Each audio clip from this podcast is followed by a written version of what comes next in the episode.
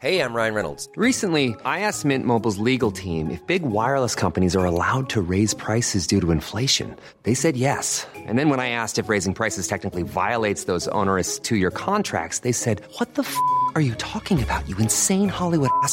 So to recap, we're cutting the price of Mint Unlimited from $30 a month to just $15 a month. Give it a try at mintmobile.com slash switch. $45 upfront for three months plus taxes and fees. Promo rate for new customers for limited time. Unlimited more than 40 gigabytes per month. Slows. Full terms at mintmobile.com. Tired of ads barging into your favorite news podcasts? Good news. Ad-free listening is available on Amazon Music for all the music plus top podcasts included with your Prime membership. Stay up to date on everything newsworthy by downloading the Amazon Music app for free or go to amazon.com slash news ad free. That's amazon.com slash news ad free to catch up on the latest episodes without the ads.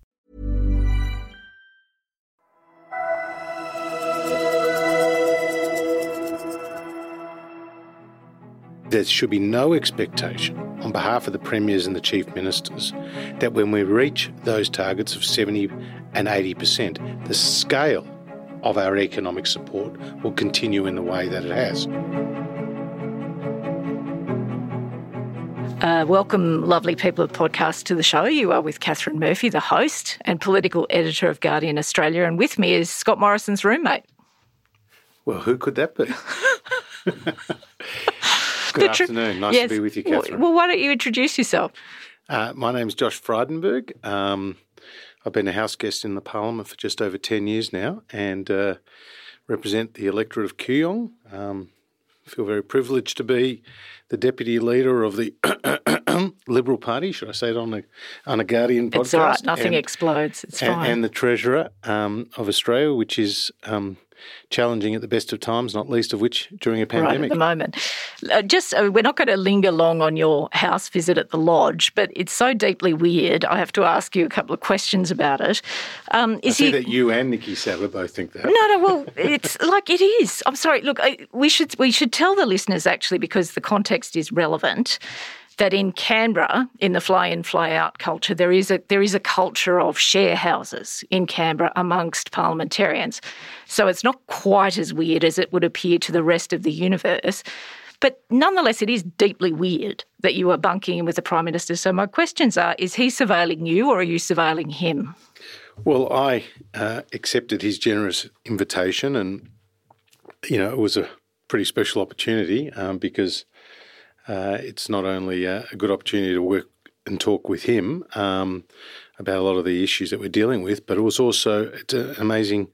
It's got amazing history, the lodge, and it's a special place. And the bed's no bigger than I would have in my normal abode, but um, the the uh, the meal sizes are a little bit bigger, but other than that, um, I spend most of my time actually um, in and out of Parliament House still. But because of the fact that the ACT is in lockdown, uh, you, you're not going out as you normally would. You're not associating uh, with colleagues as you normally would, and and so uh, I suppose when he's in a big house like that by himself, he he was happy to have company, and you know we watch a bit of TV, um, eat dinner together, uh, play a bit of pool, um, but largely uh, we spend most of our time uh, actually in the office.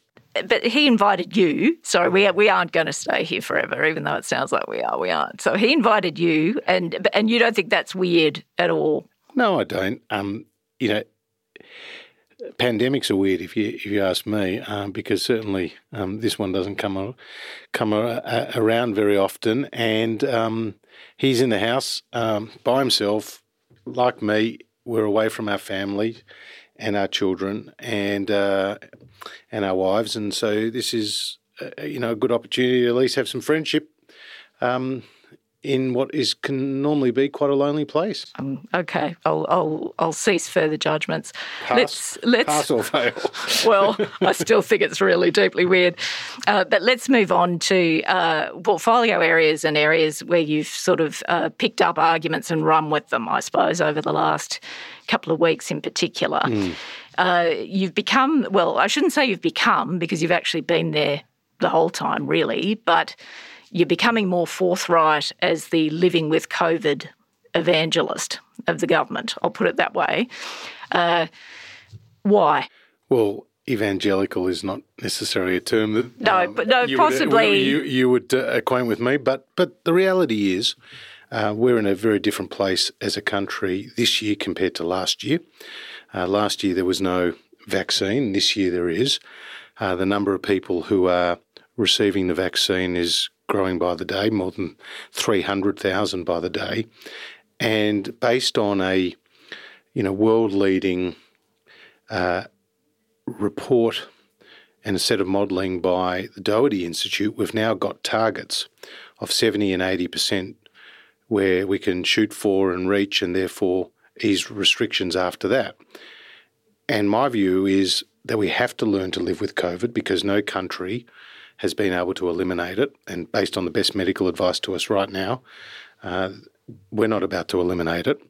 So it's a question of adjusting uh, to to its reality, and that means getting as many people vaccinated as soon as possible, um, having a set of restrictions that are still in place, but they're not as stringent as the lockdowns we're seeing now in New South Wales, Victoria, and the ACT. And by doing so, um, we can resume our life in a COVID safe way. And that means kids going back to school and businesses reopening. Do you think, though, um, obviously, um, a number of parliamentarians are reporting frustration building up in the two lockdown states I in New South that. Wales and Victoria, right? Do you think people. Frustration, weariness, fatigue, all of that. Yeah, all of that, right? But do you think people in Queensland and WA and Tasmania and uh, and South Australia want to live with COVID? I do, um, in the sense that they understand that reality that you can't eliminate it. But whether they want to move to that place as fast as those in New South Wales and Victoria is, is a different question. And I suspect Victor- New South Wales will get there first. Um, Victoria will look very closely at the New South Wales experience and the ability of their health system to cope with those increased cases and the easing of restrictions.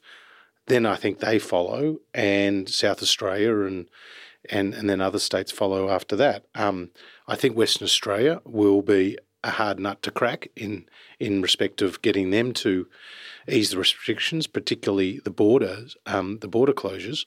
Um, but again, it's an inevitability in my mind, and to think that every business in WA is doing well at the moment is wrong.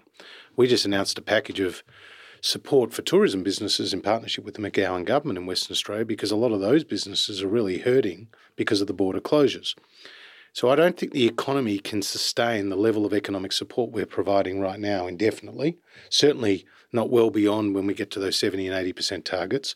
And to be honest, Catherine, I actually think the well-being of Australians, uh, um, you know, is so imp- is so important here to state the obvious. But the the health co- outcome of preventing COVID is not the only one that should be front of mind. We've got to be thinking about the mental health impacts of the lockdowns. And yes, I'm a product of the Victorian experience in, in some respects, or my perspective is.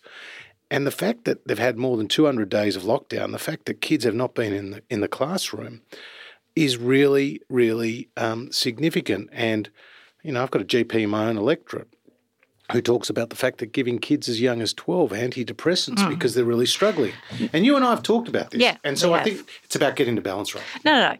And uh, it's it's. Uh, I, I completely acknowledge that uh, lockdowns are not a cost-free strategy either in dollars or in mental health terms. But the problem the government's got, isn't it, uh, is you've spent effectively eighteen months with the mantra being lives and livelihoods, right? That has been a bulletproof political mantra for you guys. That has been a statement of your priorities. Now you're trying to pick the country up and put it down in a different place, a place where there is a higher level of comfort with hospitalisations, with illness, with death. Mm. We, we've not geared ourselves for that in Australia. In, in the US, they certainly have. In, in the UK, they have. This is. Do you acknowledge that this is this, that this is very politically risky for the government at this point? Well, I acknowledge that it's a new conversation and that some people will be uncomfortable with that. But also, many uh, will understand that is the reality with which we which, which we confront. And um, when you hear the Doherty Institute say zero COVID forever is unrealistic, um, you know it's not just the politicians who are saying learn to live with COVID, it's actually the medical experts. And people turn on their TVs and they see, you know, full houses at the uh, at the sporting stadiums in the US or the UK, and they say, well, yes, they've got a high vaccination rate, but when are we going to join sure. um, that rite of passage, if you like? And and so it is a conversation we have to have, and that's why I've been at least very upfront. There's going to be deaths, tragic as they are. There's going to be more people with severe illness, and there will be more cases, but. There's no alternative but to open up when it is safe to do so, and that's where the Doherty work, I think, comes into play. Yeah, but, and you have been commendably honest. You are calling it as it is. What What is your personal level of comfort of, of with deaths? How many deaths would you be comfortable with? Well, again, it's based on what the Doherty Institute says it happens at 70 and 80%. And they distinguish between sort of optimal health orders or minimal health orders, and the rate of death comes down substantially uh, as a result of having optimal health orders. Now, they're optimal health orders short of lockdowns. Um, obviously, uh, uh, there's mask wearing and there's social distancing and Different hygiene packages practices and Yeah, all yeah. of those sort of things. Yeah, but things. you're avoiding the question. You give me a number. Is it is it the amount of people who die of the flu every year? Is it more than that? Is it less than that? Like what? It's it's fine. You see what my point is? It's Yeah. fine to say we've got to be more comfortable with deaths and hospitalisations, Hmm. but it's kind of an abstract concept unless you're prepared to put a number on it. So what's the number? Well, again, um, influenza is instructive because that is what, again, Doherty referenced. And they said Australia has 200,000 cases of influenza each year and 600 deaths. And they've pointed out how we've learned to live with that. Now, in their report that came out in um, on the you know late late August, 23rd of August, they said very clearly um, that at 70% vaccination coverage, um, they could see with optimal public health measures and no lockdowns that infections could be relate, reduced to just under 3,000, and they referenced 13 deaths.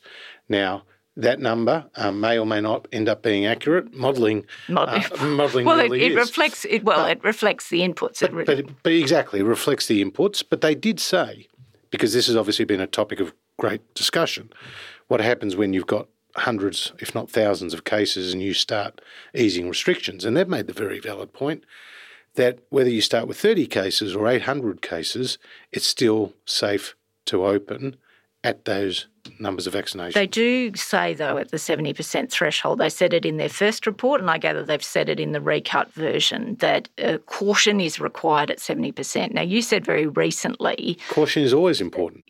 obviously, but, but you said recently that state and territory leaders should Yes. not just assume that the money tree down there in the courtyard that has funded JobKeeper and JobSeeker and all this other It's truckloads. been growing profusely. Well, It's- indeed, it's it's a big, Branches have been coming off every single it day. is- it is a big money tree. You said basically the money tree is you shouldn't assume the money tree's there at 70%. Now, hang on a minute. That doesn't really align with what Doherty's saying. Doherty's saying at 70%, you've got to be cautious. You've got to be quite cautious. Lockdowns are part of the mix. Lockdowns may persist at 70%. So are you serious? Well, what? Well, firstly, what Doherty actually said was that at seventy percent and eighty percent, um, that stringent lockdowns are unlikely. That were their words. They didn't say you would eradicate it, um, lockdowns, um, but they said they were unlikely. What I was and have been consistently saying, and say again today, is there should be no expectation on behalf of the premiers and the chief ministers that when we reach those targets of 70 and 80%, the scale of our economic support will continue in the way that it has. And as you know, we've we've pivoted in our economic support uh, from the JobKeeper programs and the cash flow Yeah. boosts and the 750 To payments whatever the new to, payments to are now a. COVID Yep. disaster payment, which is based on hours um, of work that have been lost, but also the the economic support for small business, which we've done on a 50-50 basis with all the states and territories. Um, when we get to those 70 and 80%, we're really going to be looking to the states and the territories to fulfil that agreement that they reached at National Cabinet. Look, uh, going to going to the Treasury work, which actually hasn't had as much publicity as the Yes. Doherty work, but it's actually really interesting. I, is. I read it for really for the first time this week properly. Now, Treasury says um, you know, that the that the lowest cost, you know, response to the pandemic is is maintaining a public health response. First point. The other thing that's really interesting to me is in their analysis, they did not uh, run a scenario about Australia's health system having a significant breach in an outbreak. Now, that seems to me to be an entirely realistic scenario. If you look at what's playing out in Sydney at the moment, we've got ambulances ramping, not able to get into hospitals. Hmm. We've like that. This isn't an, this isn't hysteria, hmm. right? This is an actual present risk hmm. associated with the transition that you're currently working on. Treasury didn't look at that, but they said the cost of that would be extremely significant in the event that that happened. So, do you accept that this is a balance? That you can't just wave your wand, remove all the restrictions because, you know, getting back to your portfolio interest, which is different, obviously, to your interest as a human being, a Victorian, a father, a friend, all of that Yeah. that this is a really finely balanced set of decisions. I agree. And you have to be uh, flexible uh, to adapt to new sets of circumstances when they arise. What was interesting about the Treasury analysis was that even when you get to those 70 and 80% targets, you are still going to require some restrictions Yeah. and they're still going to cost the economy. Yeah. So at 70%, Treasury say $200 million a week. Right now, we're seeing $2 billion a week being lost in terms of economic activity as a result of the lockdowns in our biggest two states. Um, so the cost does come down, um, but it's not, um, it doesn't come down to zero. Um, and it is about getting the balance right. And there is no rule book. You and I don't know if there's going to be a new variant of the strain as we turn after turn No. into a new year after Christmas. No, or even sooner. Not, yeah, I mean, I don't want to depress everybody, and it's And we shouldn't because, No. and can I just and I think that's a really important point. The reason why this plan is so important and sticking to it is so important is because we have to give people hope. And people are getting the jab, yes, to protect themselves and to protect their families, but they're also expecting something in return. And that is their lives back in a COVID safe way. And it's it's no coincidence that the fastest um, increase in vaccinations are in the lockdown states, in New South Wales and Victoria, because these people are living it and breathing it, and they want to get out of it. And if you are sitting in Queensland and Western Australia and think that you can live COVID free or without lockdowns for the next six months, you're wrong, because it could very easily get over a border and come into your state. So the only long term solution is to get vaccinated and then to have the optimal restrictions in place to live with COVID safely. Tell me what you've learned Yep. During this pandemic, because, well, I, I know, and you and I do speak regularly, uh, but I'm what it, what's the biggest thing you've learned? Well, I've learnt lots of things. Um, um, the first is you do have to move quickly in a in a pandemic. Um, where we did that early on, for example, closing the international borders, we we uh, I think got a um, a good dividend for the country through doing that, as well as that on the economic um, on the economic side uh, of our response. For example, when we brought in JobKeeper, the immediate improvement in in consumer confidence and business confidence uh, was obvious. Um, but I suppose the the biggest thing, if you want me to single out one, it's that you need to be able to adapt to changing circumstances because things change very quickly. And if your policies are set and forget, you, you quickly get swamped. Now, in order to adapt, you have to have the right internal processes. And we have been meeting, you know, every day, NSCs, ERCs, cabinet meetings, my, with my own department. And the public service have been brilliant and professional, uh, and as you would expect, non-partisan. And so, being able to rely on those experts, whether they're health or economic experts, um, has been a really important part of the national response. And we have been taking the advice, and I think that advice has served the country well. And uh, and it's sort of interesting to me. There's there's always been this sort of strange um, balancing act uh, which is sort of more the prime minister's than yours, but you know, given your roommates, sorry, had to. Um, but no, this this idea that uh, there's been a bit of a there's been some tension in the government, largely sotto voce, but about the prime minister being the prime minister of the premiers or the prime minister of his own cabinet, his own party room, all of that sort of stuff. Like, have you learned more about balancing those imperatives as you've gone along? Well, the premiers and the chief ministers have been elevated in this in this crisis. Well, like they're the ones with the power.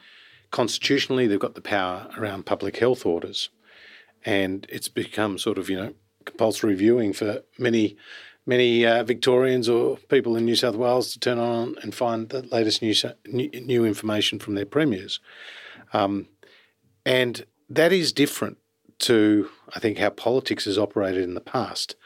I think pre-pandemic you would have struggled to get someone in Queensland who could name the premier in you know WA Yeah. or Oh, Victoria and definitely. vice Yeah. versa. Yeah. But they have become household names. The other thing is I think prior to this pandemic, people certainly the feedback I've had is people have expected in their lives that the big decisions affecting them have been made by the federal government, even though we know state governments Yeah. are, are critical in everything from health and education to law and order and, and particularly service delivery. Yeah. But that has been turned on its head in this crisis. And suddenly, um, state premiers and, and, and chief ministers, and should I dare I say it, chief medical officers, have had this incredible Yeah. Presence. uh, presence and power. And it's been very frustrating for a lot of people. Uh, certainly the ones who have contacted me say, well, why can't you fix this?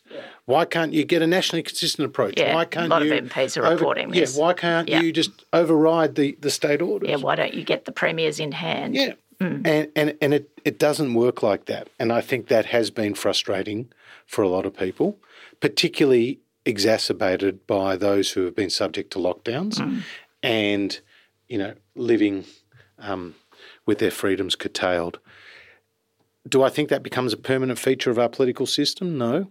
Um, I do think we can get back to where we were post um, post pandemic. Although there's now a broader question, which is how long will this pandemic be with us? And neither you or I can answer that definitively. I suspect it's going to be around for some time, and it's probably not the last pandemic either. No. And so when I think about the world post COVID, living with COVID, it is with health um, uh, and medical challenges and and the medical advice and all of that being, you know, front and centre to a lot of decision making in the future. Tell me, in terms of learning, um, would you, uh, if you had your time over, structure JobKeeper differently? Because the impression people in the community have got now is that a whole lot of companies who didn't need cash um, basically got a massive flotation through their balance sheets as a consequence of that program. You haven't clawed it back; they've been allowed to trouser it. Would you do it differently if you had your time over? Well, I'm really glad you've asked me that question because it gives me an opportunity to to explain to the to the listeners why we did what we did with JobKeeper and and what I and what I think about the program. Go back to when we introduced it, and there were tens of thousands, hundreds of thousands of people lining up outside Centrelink, and people were not only fearful of losing their job, but f- fearful of losing their homes. And everyone was saying it was reminiscent of the Great Depression. We then responded with JobKeeper, which is not, you know, um, the default position of a Liberal Party No, treasurer. certainly uh, not. An, an economy-wide, nationwide uh, wage subsidy at a flat rate of fifteen hundred dollars. Um, it had the immediate uh, effect of putting a safety net under the economy, keeping people formally connected to their employer, and saying to businesses, "We have your back." And we initially did it for six months only. But when we talked earlier about being flexible and able to, to Yeah, readjust, learn. well, we Yeah. extended it for another six months. Yeah. Now, we based it on an anticipated decline in turnover for the first six months. The last, the second six months were based on an actual decline in turnover. The reason why we did that at the time, based on advice, was that if we had tried to configure the um, the scheme based on a proportion of someone's income or indeed of an actual decline, it could have taken months to get the money out the door. And it would have then um, delayed what was a vitally important No, program. no, no. I totally accept all that. And I so that's and, why we did the anticipated decline. Yeah. Now, Treasury's analysis of what happened, for example, in April, is that the average decline was 37% when you had to have an anticipated decline of 30%. So I have no doubt that businesses who needed JobKeeper, bearing in mind 98% were small and medium sized businesses, received it. But have some businesses got through this crisis very strongly? Have they paid dividends? Have they paid bonuses? Yes. Should they pay back JobKeeper? Absolutely. If they're in the ability, if they've got the ability to pay it back, they should. well, why not make them? Because we don't retrospectively change tax laws based on um, to, to, to claw money back from people who entered into a program in good faith based on the rules for eligibility at that time. But you claw back, you know, debt from welfare recipients, and but- I, I, I, I, I, I think that's a. I really do feel like that's a false analogy, because one is in accordance with the law, the other is not. Now you can have a debate about whether that anticipated decline in turnover should have been only for three months, not six months, as we mm, did. Mm. We can have that debate, but based on what I know, Catherine, at that time, and don't forget in the June quarter, economic growth fell by seven percent um, across the country, record amounts. Um, we saw the unemployment rate subsequently reach 7.4%. Um, it's now 4.6%. Um, and, you know, Australia was looking at the edge of the economic abyss. And that's why we responded the way we did. So I, I, I am actually in the camp, as you would not be surprised, of saying I'm very proud of what JobKeeper did for the economy and what you cannot what you cannot take away from JobKeeper and the other economic supports is that they ensured a very strong economic rebound. yeah, And if you ask me what has the, been the biggest achievement on the economic side, it's been preventing the long term scarring of the labour market, where you would have seen a lot of people unemployed for a long time, as we saw after the 80s and 90s recession. yeah, yeah, yeah.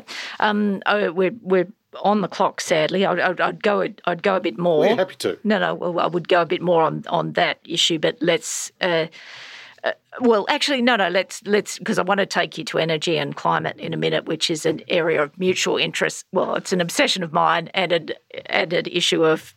Well, more than glancing interest of yours. Well, let's we were talking about scarring just be before, so well, I may as no, well, well, talk exactly. about energy. No, well, well, well, like, well, exactly, exactly. No, but just on the job keeper question, just Yes. one thing, right? So, okay, so you've explained your rationale, yes, um, but my question was a simple one. yes. If you had your time over again, would you do it the same? I don't regret what we did at that time. So is that no or be- yes well, or because well, firstly, you can't have 2020 hindsight in a crisis such as this. I stand by what we did, and I think we did. We made the right decisions. Should some businesses, if they can, pay that money back? Absolutely. First to say that. have you rung any But of them and said pay it back? Have you actually done that? I, I've said it very publicly. no, no, but to them, like Well, I don't go. I don't normally ring up businesses and say, Demand um, money. I, I looked at your, um, your your latest profit and loss scheme. By the way, if you are a publicly listed company, you're required to disclose it. Yeah. and that's how we know yes. um, how um, um, how those particular companies uh, how much they've received uh, from JobKeeper, because as you would expect and appreciate, uh, tax information is is subject to the privacy laws, and only the tax office are the ones who need to know. Um, but um, the program has been a great success. It was described as a remarkable program by the Reserve Bank governor, and it has been a key reason why our economy has bounced back so strongly. Let's do energy and climate now. Do, uh, do you think that global capital has made a choice? I definitely think um, climate is influencing global capital markets in a significant way. Um, we're now starting to see priced in transition risk, physical risk. Um, it's affecting the asset allocation uh, across the uh, global capital markets. Um, we're going to see more and more uh, climate related or mati- uh, disclosure. Uh, and, you know, regulatory agencies are across that, both here and uh, overseas.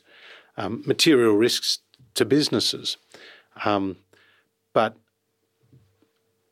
this is something that is is moving pretty rapidly. I had a conversation not that long ago with Mark Carney, who, as you know, is the former governor of the Bank of England, and he's been very engaged in this program. And um, it was a very interesting discussion to to sort of swap notes. I talked to the central bank governor, Phil Lowe. He says that it's a major topic at central bank governors' meetings. So yes, um, it is being uh, it is influencing in a significant way uh, global capital. Is it, as Guy Debelle says, a risk to financial stability? Well, I think it's it's a factor in financial markets. Um, you know, Guy Debelle's well placed as the deputy governor of the Reserve Bank. Quite to a bright talk about, fellow. Yeah, and yeah, and has done a very good job. So it is a it is a factor uh, behind financial stability, but um, it's it's again being priced in now, started to be priced in to decision making. Do you think that the government, I mean, the Prime Minister has hinted as much, should the government take an updated 2030 target to uh, the IP, the uh, uh, the COP in Glasgow in November?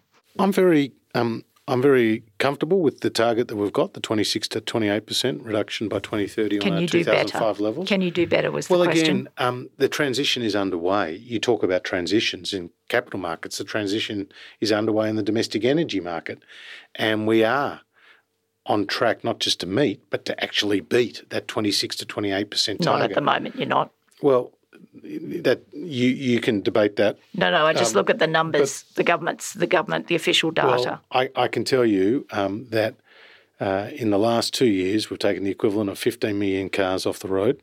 Um, I can tell you that um, we are seeing renewable energy being installed on a per capita basis faster than you see in New Zealand, faster than Japan, faster than the United States, um, faster than um, many other comparable economies. Um, you know the numbers, uh, Catherine. One in four uh, households, um, you know, have rooftop solar. Um, we've got a technology investment roadmap. We're investing in everything from Snowy Hydro 2.0 Yeah. to, to to more interconnectors to bring, you know, the, the great renewable resource in Tasmania here to the mainland. Battery of the Um, nation. and Battery of the Nation, all those things that I've been involved in.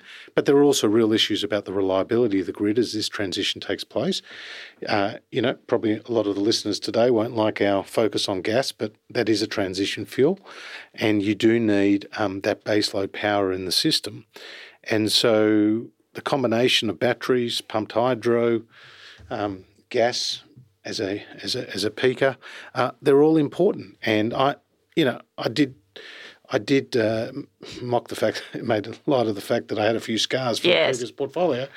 I tried to do as well as I could in that. Um, I do think we made some gains. We did see a reliability guarantee come in place, but this issue has um, has been, you know, perennially difficult uh, for successive governments, and that's because I've never seen an issue in my political experience which has um, um, played to the extremes like this one, played to the extremes of the Well, debate. well, it plays to the extremes because you guys weaponised it for 10 years. Well, um, I, I don't accept that. Um, Well, you do really yeah, accept that, yeah, I no, think. But, but, but anyway, look, the left and the right uh, on the extremes have, have played this. It's become obviously not just an economic battle or an engineering battle or a scientific battle. It's also become a bit of a cultural battle.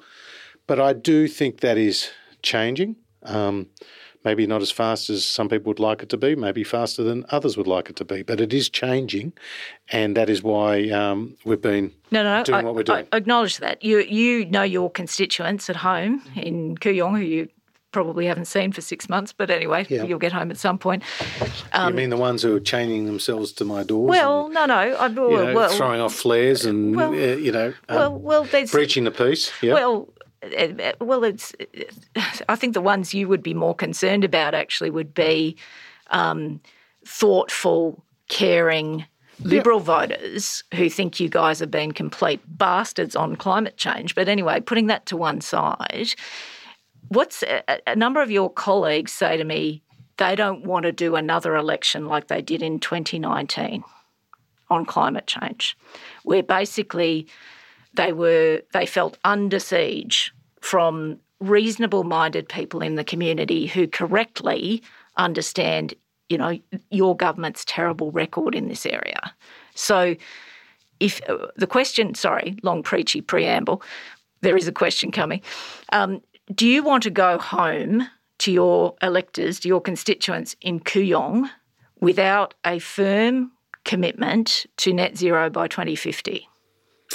Well, I said on budget night um, that we want to get to uh, uh, to net zero and preferably by 2050. Not And a as- commitment, though, is it? But as you know, that's what our position has been, and um, you know we continue to to roll out various policy initiatives that are designed to to lower the carbon footprint. Look, I take this issue very seriously. Um, I've been very consistent as well um, that climate change is real, and that man is contributing to it, and we need to take the relevant actions um, to reduce our emissions.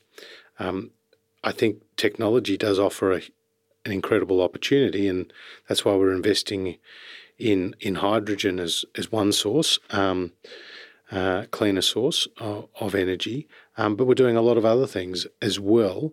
Um, and you earlier in the conversation referenced balance.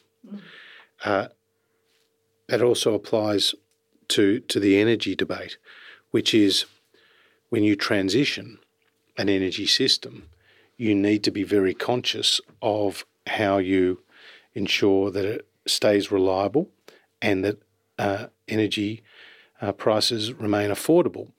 And like Hazelwood was a dirty old brown coal fire power station in Victoria, but when it it closed, we saw a massive spike in the wholesale price, which then flowed on into other states because it was nearly a quarter of Victoria's energy supply.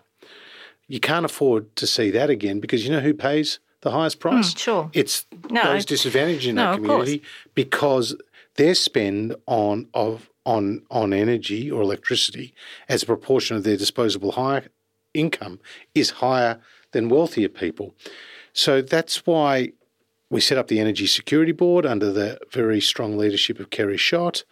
Um, that is why you know I work closely with AEMO um, and uh, and also the AEMC and all the other regulators in this space, the ACCC on, on the gas market, for example, to try to bring some regulatory rigor to this process Mm. no, all and to take and to take you know and to take the uh, the experts' advice. And because I've been quite combative, I'll also pay you the compliment of saying that you did, uh, to my observation, do everything you could while you held that portfolio in order to move the dial. So I will give you that gesture. well, I tried of to bring together the stakeholders. You did, right? yes. Uh, and that included those uh, who were active um, uh, on the uh, on on industry in industry, who who were the ultimate users of of energy, as well as those who were on the research side, and those who are on the regulatory side, and those who are advocating strongly for lower emissions. Let's end with this for your constituents, and and I imagine quite a number of them will listen to this conversation. I hope so. Your folks at home, are you going to before the end of this year, before Glasgow, are you going to bring them good news? On a no, no, I'm serious. I'm not. I'm not being fatuous. I'm. I'm No, I, I know. I know where you're going, and, and and that's a very legitimate question. Look, we're having lots of internal conversations. I can't say any more than that. Uh, we're having lots of internal conversations about this issue. Um, the, the and there are lots of angles to it. You and I have discussed the global capital finance side of it. That's one angle of it. Another is what does it mean for our export industries? Yes. and, and therefore, you know, jobs. Uh, another is what does it mean for our electricity market and the affordability and the stability of that? Um, what does it mean for our general manufacturing approach in this country? There's lots and lots of angles to this, um, but there is progress, and there are serious conversations across the board internally in government about um, this issue. Without giving that away, there's a lot of you know, a lot of progress is being made, and it, and and look, Catherine, you've seen politics as close up For, for as long as anyone, right? Yes. The way you move the dial on issues like this is you try to take people with you. If you try to storm the barricades, you never win. Not on this one. And the people who want you to storm the barricades often don't have um, uh, certainly your best interests at heart, but don't have, I don't think, the nation's best interests at heart because then they doom you to fail. So you've got to persuade, um, you've got to promote, you've got to bring an evidence based approach. And of course, there's always a political lens to, to difficult issues like this. But there is progress being made and it's being made behind closed doors. Okay, we'll keep you to progress being made. Josh Frydenberg, thank you for your time. I really do appreciate it. Thank you to Miles Martignoni, who's the EP of this show. And thank you to Karishma Luthia for uh, cutting this episode. Uh, thank you all, you guys, for listening. Uh, obviously, share, review, all of the usual drill. We'll be back next week. Thanks, Catherine, and all the best to you and your pointy pen.